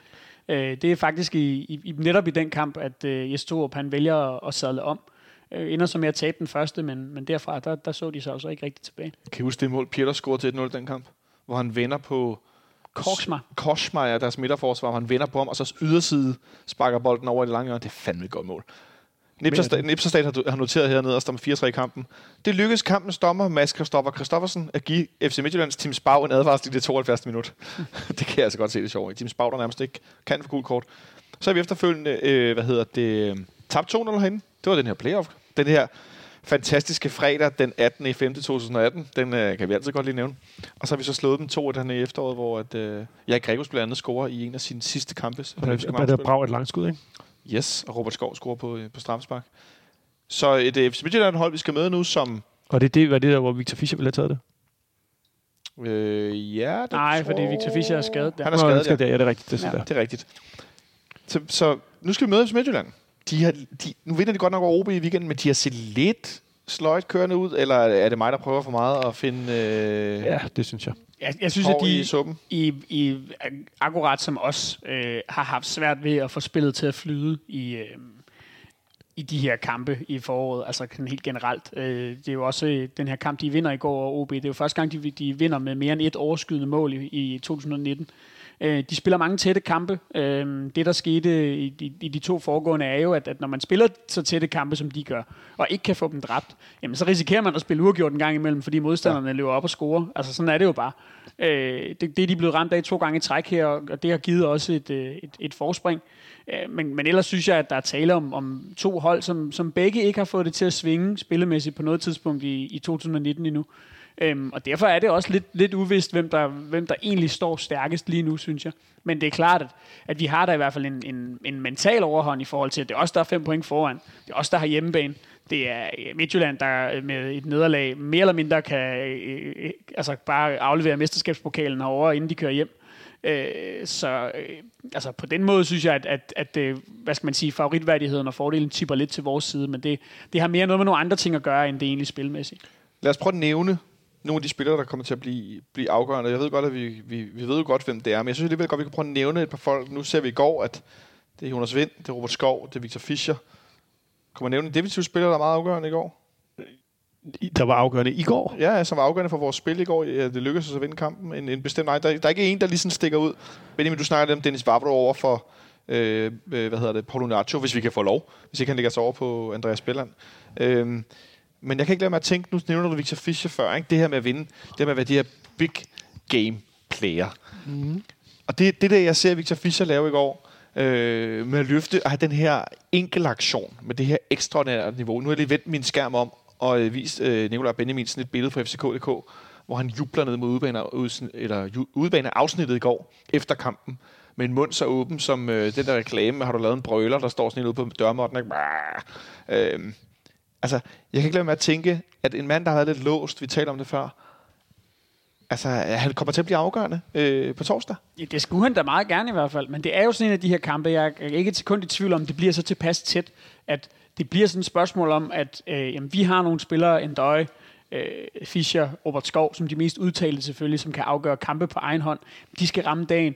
Øh, FC Midtjylland skal, skal sætte deres lid til, at, at nogle af deres profiler gør det, eller øh, som vel nærmest er deres største profil, hvis man skal være lidt grov, øh, dødboldene, øh, kan blive det, der ligesom tipper kampen til deres fordel. Altså det er jo de her ting, så vi skal have de her spillere til at levere øh, en, en, en god indsats på dagen. Det øh, lyder lidt banalt at sige i virkeligheden. Øh, og så må man jo bare håbe, at vi, som jeg også synes, vi gjorde i den her kamp, vi vandt 2-1, får vist, at når vi rammer dagen, når, når vi, øh, vores øh, spil hænger sammen, og vi ligesom har, altså, nærmer os noget, man kan kalde topniveau, ja. Så synes jeg, vi er et bedre hold, end de er. Øh, og det er det, vi skal ind og vise på torsdag. Og så er det første kamp i parken med en øh, dobbelt B-tribune. Hov ja, det Der er kommer rigtigt. til at Ja. være både øvre og nede. Ja, Ja, der kommer der- til at være der- både trommer og caberton på øvre B også. Der er, blevet solgt, der er der er allerede solgt plus 20.000, ikke? Nu skal man selvfølgelig, der, der var selvfølgelig også solgt, øh, udsolgt på Brøndby Stadion, og så var der så kun 19.000, ikke? Øh, hvor, hvor de sidste 3-4.000 blev af. Det der, Deres altså. beton, den er også lavet af hør nogle steder, tror jeg. Ja. Der, er jo, der er jo i hvert fald nogle... Øh, der, der kan jo gå noget spil til på nogle eventuelle øh, sæsonkortholder og noget, nogle eventuelle fribilletter. Det er jo nok også det, der skete derude. Nok ikke fribilletter, men måske i høj noget, grad... Øh, hvad Så det? samarbejdspartner. Ja. Ja. Ja, eller hvad, har de ikke... Øh, altså, hvad- de der sæsonkort, det, der sidder vel, de sidder vel over i Jylland alle sammen. Det var det der med det der citronmåne. Øhm, Citronmåne? ja, det var det citronmåne, som er det der med, i, da Brøndby spillede i Farm. At øh, de fik øh, citronmåne, fordi det var folk, der kom fra Jylland. Øh, det var Nå. derfor, de havde citronmåne uddelt til brøndby tilskud fordi ja, der var en ja. masse fans fra Jylland. Det var der, hvor jeg hørte øh, vores, øh, hvad skal man sige, tvillingepodcast. Nej, nej, det skal man nok ikke kalde det. Men Brøndby Lyd, hvor de jo selv mener, at øh, der blev kastet der blev kastet citron på banen. Og det mener de jo så, at det er åbenbart, at det var farven jo selv udenom, fordi når man serverer citronmål, så må det jo selvfølgelig blive helt okay, det bliver Hvis- kastet på banen. Hvis det er en tvilling, så er det som Smeagol i Ringenes Herre. Ja. Øh, kønner tvilling bliver det ikke. Jeg vil hellere spørge mig noget andet. Benjamin, hvor langt væk fra banen tror du, bandereklamerne står mod FC Midtjylland? Åh, oh, gud ja. Ja, det bliver spændende. Øhm, Hvad, hvad er dit bud? Jeg håber, at Normalt eller læ- tættere på? Jeg håber, det bliver rykket tættere på. Ja. Jeg synes, at der, der, altså, jeg, min holdning til den sag er jo stadigvæk, at man bare skulle have be- bekendt kulør og sagt, jamen det er derfor, de står, som de gør. Jeg har det sådan, at, at så længe det er inden for reglerne, og man kan stikke den øh, fordel, den forfærdelige fordel, det jo det er, at FC Midtjylland kan finde på nærmest at kaste langt indkast, så snart de er over midten. Gør det da endelig, og få ud- udryddet den her uvane i spillet, som jeg i virkeligheden, hvis jeg skal være helt ærlig, synes det er. Øh, øh, altså, øh, Ja, det, er jo, altså, det hører til i Horsens, synes jeg, og ikke øh, på, på et dansk mesterhold. Det, det mener de jo så anderledes over i, øh, over i Herning. Fred være med det. Hvis vi kan, øh, hvad skal man sige, på en eller anden måde neutralisere den øh, fordel, så skal man gøre det 100 procent. FC Midtjylland, som nu var Benjamin lidt inde på det, øh, har haft meget travlt med at fortælle os, hvor meget vi betyder for dem de sidste 3-4 Nej, hvor uger. meget de ikke tænker på Hvor os, meget eller ikke hvor meget, og så eller i hvor går- meget og så de hele tiden snakker om. Altså, Og så i går, så blev det til, at vi ikke betød noget. Ja, ja. Det grinede jeg altså ret meget af i morges, da jeg læste et interview med Kian Hansen, der fortalte, at vi altså ikke fyldte noget for dem. Nej, nej, Øh, præcis. så bare de selv kan finde ud af, om vi betyder noget eller ikke betyder noget. Men nu kommer vi til at køre plus 20.000, 20.000, øh, plus 20.000 tilskuere. Forhåbentlig er banderne rykket ind til... Banderne øh, 40 cm fra sidelinjen. Ja, Så tæt på, som reglerne tillader. Okay, 38,5 cm så. Øh, torsdag, det bliver forår. Jeg har lige så givet vejrudsigten. Det bliver en 13-14 grader. Vi spiller kl. 18 herinde. Altså, øh, der er tribunerne åbner... tidligt, der, er, der, Der, der, det skal vi også ikke glemme. Altså, tribunerne åbner jo tidligt. Øh, der er nede, nede at se og øh, sektion 12 fest. og der er fest ude foran os. Øh, øh, det, øh, det, det, det, det er et øh, dejligt øh, ini- initiativ. Jeg synes bare, det tegner til at blive en fuldstændig forrygende skær torsdag, inden at vi skal en tur op på indendørsbanen i Farum. Lidt. Det bliver, han har jo til FCK.dk, det bliver en storslået aften. Ja. Ja, det må du håbe, han er for Ja, ret i. Altså, det, øh, Jeg er spændt på det her projekt med, øh, hvad skal man sige, en, en dobbelt sektion 12. Mm. Øh, altså, hvor mange billetter det rent faktisk lykkes at, øh, at sælge til den her kamp, til det, til det øvre afsnit. Øh, man skal sige, altså bare sådan, det, det, det billede, man kan danne sig ind i hovedet af, af, af, af de her, den her dobbelte stemningstribune, de er jo fantastiske. Så, øh, så jeg krydser alt, hvad der krydses kan for, at, at det lykkes med det her projekt. Det er jo ikke den eneste kamp, hvor at, at det bliver prøvet af. Det, det er jo så vidt jeg ved også, når, når, når FC Nordsjælland kommer på besøg, og selvfølgelig øh, hjemme derby. Øh, det, vil, det vil være fedt. Øh, altså, jeg, jeg kan godt se sådan en, drøm for mig med sådan en, øh, hvad hedder det, øh, øh to gange stemningstribune øh, nede på den ene, øh, på, på det ene, bag det ene mål. Det ville da være fantastisk. hvor vil du så stå henne, hvis du fik frit?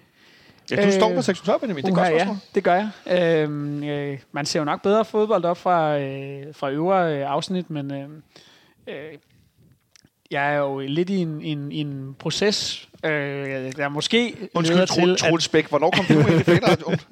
at, eller Thomas Frank, at jeg fra, øh, Du fra, selv vælge. fra næste sæson nok kommer til at stå på, på nederse i stedet for, så det kan være, at jeg bare får lov til at se på det i stedet, og det vil jeg også, øh, det vil jeg også glæde nå, mig. hvordan kan det være? Jamen ikke, at du, fordi du ikke du er selvfølgelig velkommen. Ja, øhm, ja, det er der flere forskellige grunde til. Okay. Men for eksempel, øh, øh, en af dem er, at øh, jeg godt kunne tænke mig at snart at begynde at se noget fodbold. Jamen det er, det er, nogle gange så har jeg også overbesøgt min hustru, som står over på øh, sektion 12. Øh, Og det er jo lidt Og et, det er et lidt- nulsomspil på en eller anden det måde. er Ikke? Altså, det, vil, det, man, øh, vil man have stemning, eller vil man have øh, det, det gode udsyn? Og man kan ikke, som det er i parken nu i hvert fald, kan man ikke helt få begge dele. Og der kan jeg jo anbefale at stå i den ende nede og se, der er ned mod Brisebyen, som vi blandt andet gør mig og Nikolaj, hvor man så får en del af lyden fra, fra sektion 12, og dermed også, altså, der sker jo også, altså, jeg håber jo altid, at vi spiller anden halvleg ned mod Brisebyen, ned mod sektionen, ja. Fordi det er som om, at vores angreb, når, vi, når det ruller afsted, de bliver suget, specielt med højre kanten Peter Ankersen ned langs nede og se, som kommer i den overlap, tordnende udenom Robert Skov, der løber stille og roligt chatter til, venstre, til bold med venstre fod, og så kigger han lige sådan lidt over sin højre skulder, og så kommer Peter Ankersen som, som, som sådan et øh, roadrunner, der kører ud om ham, ikke? der sker bare et eller andet ned, når vi spiller den ende i anden halvleg, specielt når vi skal afgøre kampe. Og der, der, det er lidt mærkeligt, når vi spiller den anden vej i anden bliver altid sådan lidt, "Øh, hvad er det for noget? Ikke? Det er som om, der er nogen, der har luret der begynder at vinde lodtrækningen. Nej, vi skal den anden vej. Så det håber jeg også sker. For netop som dig, Benjamin, jeg kan se for mig, en dobbelt 612, Lad os kalde det det. En dobbeltdækker. Mere eller mindre fyldt på øver, ikke? Øh, så virkelig kan give noget lyd. Øh, Udover det, så øh, har FC Midtjylland i meget, meget god tid købt mere end de her 400 billetter, som det kræves for, at man ikke skal stå på udbaneafsnit på A11 og på øvre A. Man skal ned i hjørnet ved siden af familietribunen. Øh, de har også en, en relativt aktiv øh, lille kerne øh, i øh, FC Midtjylland af nogle fans, som laver noget, noget stemning. Sammen med noget ulvehyl og noget Coldplay og noget andet øh, værk. Jeg er helt træt, altså. Det må Hvis ikke jeg havde tømmermænd, så havde jeg fået det. Så øh, jeg, jeg er spændt på at se også, hvordan det løber hækler i front, eller hvad det er, han hedder. Nej, jeg tror, han er gået lidt på pension. Ja, Ja, okay. okay. bagved. Jeg, jeg er ikke helt sikker. Hvem? Øhm, der, kender du ikke Hækler? FC Midtjylland legende. I kan finde ham på Twitter. Hækler4U hedder han. Nå, Hækler for you. ja, jeg ved, nu er jeg igen. Der findes nogle smukke klip af ham på YouTube, hvor han er kabo uden øh, megafon for en del år siden på en udbanetur i Esbjerg, tror jeg. Det er, det er YouTube guf til jer derude. Så det kan I øh, lige se, om man kan finde frem. Jeg ved faktisk ikke, om det eksisterer længere. Skal vi gætte på noget startopstilling på torsdag? Eller giver den mere eller mindre sig selv? Nu er du inde på Ja, det, der kommer en ændring. der kommer en ændring. Carlos sikker. Ja. Øh, og han går ind i stedet for Thomsen. Og ellers så bliver det øh, fuldstændig det samme. Går I i stedet for Thomsen? Jeg tror du ikke det? Er sikker går ind i stedet for Thompson, så vi spiller med Falk og sikkert centralt. Jo, men det er jo, kan jo godt være, at man gerne vil have Fischer og Døje op til at begynde med. Op i angrebet. Det synes jeg da ikke er nogen dårlig idé heller. Nej, men jeg, jeg tror, vi spiller med en døj og vinder også. Det tror jeg især efter den præstation, Jonas Vind Jamen, det, det i- er ikke, jeg siger jo ikke, at det er ikke, men, men, Nej, nej. men, men det er ligesom der, hvor jeg igen ligesom ligger og... Det er der, hvor vi kan ændre noget. Hvor, ja, men, men, øh, men det kommer lidt an på, hvad... tror, I, tror, tror, du måske også, Benjamin, det kan blive med tanke på øh, mandagens kamp i farven? Hvordan vi stiller op? Nej, Nej. Og undskyld, nu spurgte du Benjamin. du ikke klar over overrulet. Nej. Nej. Men det er, jeg er fuldstændig enig. Det, det tror jeg ikke. Altså, øh, det skal det heller ikke være. Øh, jeg, jeg er med på, at, at kampprogrammet er relativt tæt, men øh, vi har ikke spillet flere kampe i det her forår, end at øh, så belastet kan vores trup ikke være. Nu har vi Nej. endda lige øh, ved at have nogle friske folk tilbage fra skader og karantæner og, øh, og så videre og så videre. Så vi skal da bare stille det stærkeste, fordi det her er den vigtigste kamp, og så må man se, hvor slemt lazarettet så eventuelt måtte være efter frem mod, mod mandagens kamp, og så kan man rokere lidt der, hvis man vil det og er nødt til det, for det er nok primært det, der bliver, der bliver tilfældet. Øhm, ja, som sagt, jeg, jeg, jeg, hvis jeg skulle stille vores stærkeste 11 lige nu, så ville jeg stille den formation, altså som vi spillede i, i går, Ja. men med, øh, men med Seca i stedet for, i stedet for Thomsen. Men det er da klart, at det kan også sagtens, altså den, den formation har vi jo også set, og set fungere rigtig godt flere gange i den her sæson, nemlig at, øh, at øh, Thomsen han bliver skiftet ud på, eller rykket ud på venstre kant, og så spiller Victor Fischer op i angrebet. Men jeg tror, øh, at, at man også for ligesom at kunne tage kampen op rent fysisk med de her, øh, det her midterforsvar, tremandsforsvar, som Midtjylland stiller med, så tror jeg, at, øh, at det vil være fint at have både øh, en døje og vind på banen. Ikke mindst også for, skal man huske på, øh, at være endnu bedre rustet til øh, at forsvare de her dødbolde, som øh, de er så glade for øh, at slå, og så gode til at slå i, i Midtjylland. At jamen, kan man have en ekstra spiller på banen der, og øh, jeg må alt andet lige sige, at øh, Jo- Jonas Vind er bedre i luften end Nikolaj Thomsen, jamen så, så har man også et ekstra våben der defensivt i hvert Ja. fald. Øh, fordi vi trækker jo alle spillere med ned, når, øh, når modstanderne har hjørnespark. Nu er noget Benjamin at sige, at han bare håbede, banderne var så tæt på. Øh, så kan du få lov at give øh, bud på to ting, Nikolaj. Hvor tæt tror du, banderne kommer til at stå, og hvad tror du, kampen ender med? Ja, som sagt før, så jeg, jeg, jeg, jeg håber, at de Tættere- står... Jeg, jeg, Tættere håber, normalt? jeg håber, de står så tæt på, som reglerne øh, tillader. Altså, vi flytter dem simpelthen. Ja. Ja. Det håber jeg. jeg øh, om vi så gør det, det, det ved jeg ikke. Jeg håber, vi gør det. Fordi det er da det eneste rigtige at gøre. Alene for deres forarvelse. Ja, fuldstændig. Kunne jeg godt tænke ja, mig, bare, det ikke, og ikke bare deres forarvelse, alle mulige andres forarvelse. Altså, det, det vil jeg med glæde svælge i, specielt hvis vi så ender med at vinde øh, d- 3-1. 3-1 var et bud? Ja. Skal vi have nogle ting på, eller er det bare 3-1? Ikke noget... Det- det- det- Nej, 3-1. Fisk. Ja, fisk. Nej, det er Esbjerg, det er noget andet. Fischer. Benjamin, Vi vinder 2-1. vi vinder 2-1. Uh, det lyder farligt. Sådan nervøs 2-1 eller god 2-1? Øh, en øh, semi-nervøs 2-1. Jeg tror, det, jeg, jeg tror, det bliver rigtig tæt. Øh, Ja. Og øh, jeg kunne godt forestille mig, at øh, hvis, hvis jeg skal gætte på, et- på et, et kampforløb, så bliver det ikke, at vi kommer foran 2-0, og de så reducerer, men, men snarere, øh, eller sidste gang, de var herinde, nemlig at øh, vi ligesom afgør den relativt sent i kampen på øh, at, at få lavet det her 2-1-mål. Ja. Mathias på bordenden? Han er på 4-1. Wow. Altså, så, så bliver det altså en, øh, en rimelig laberskær torsdag, skulle jeg hilse at sige. Øh, Ja, så, så der bliver der fuld i byen, som man siger. Og jeg tror, det bliver øh, stillingskrig. Jeg tror, vi vinder 1-0. Jeg tror, Ja, ja, jamen, ikke, altså, altså, jeg, øh, jeg, tror ikke, det bliver, øh, det bliver så... Jeg tager så hver tegn med. Og, så, og det bliver nervøst 1-0. Og det bliver 1-0 med absurd knyttede næver efter, øh, efter slutfløjt, fordi... Oh, 8 point, 8 point, 8 point. Og 3-5-2 til sidst. Og 3-5-2 til sidst, fem- som bliver fem- 5-3-2 3-2, øh, ja. med, med William som, som den bagerste midtbane ved siden af Sikker og en foran. Og det bliver, øh, og det bliver på spændende. kanten, fordi at de, Bare vi kom, vinder, så- de kommer tordnende Midtjylland. Det er jeg ikke i tvivl om. Det Men er altså, så, du skal heller ikke... Øh, at vi har jo også... Altså selv en, ikke fordi jeg håber, at vi får en uafgjort, men en uafgjort vil vi stadigvæk kunne bruge, og den kan Midtjylland ikke bruge til så meget. Nej, og det er også, altså, det, det, det er klart, at vi skal, jo, vi skal jo gribe den her kamp rigtig an i forhold til øh, ikke at, at, at, hvad skal man sige, at komme dumt bagud mod et, øh, et FC Midtjylland-hold, som er, som er presset, og som på et eller andet tidspunkt i kampen formentlig vil skulle frem på banen, fordi de skal have et resultat. Øh, selvfølgelig kan de, er, er, er det ikke tabt for dem med en uafgjort, men det ser rigtig, rigtig skidt ud, hvis de taber. Øhm, og det- og det håber jeg, at vi, at vi formår at udnytte det her med, at, at presset ligger på dem, og at vi kan spille frit, og at vi rent faktisk får gjort det til en, en fodboldkamp, for ja. nu at være lidt, lidt grov mod FC Midtjylland, og ikke en slåskamp. Øhm, fordi så vinder de. Men det vil de jo gerne. De vil jo gerne slås, og Christian Bak siger det i deres sådan nogle under kampen interviews, og nu har vi skiftet ud en ind, fordi nu skal der bare mere power og mere energi og flere dødbold og sådan noget. Det er jo det, der foregår. Ja, fair nok, og, og, det skal de også bare have lov til, men, men, men der synes jeg, at, at altså, så håber jeg, at vi kan gå ind og vise, at vi simpelthen er det bedre fodboldhold. Nu har vi sagt det et par gange her efterhånden. Øh, jeg synes, vi har flere teknisk velfunderede spillere. Jeg synes, vi spiller øh, øh, flottere fodbold. Jeg synes, vi er bedre med, med kuglen nede på jorden. Øhm, og, øh, og den coolness skal vi have til ligesom at, at ture tage kampen til os. Også bedre, end vi, end, end vi gjorde i går, for det var jo også noget af det, vi ikke var helt var dygtige nok til. Øhm, få bolden ned på jorden, spille udenom den, øh, få dem ud at løbe, og så, øh, så bliver det ikke sådan en øh, øh, dødboldsaffære, fordi det, det, det tror jeg desværre, de trækker sig sejrigt ud af.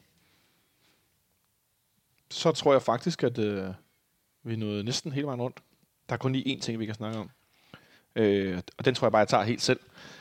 Helt kort, så øh, havde jeg en, øh, en oplevelse i går på Brøndby Stadion, som var øh, ret uelskværdig, som gik på, at øh, nogle FCK-fans mente, øh, at de skulle bestemme, hvad andre måtte flage med, og ikke måtte flage med.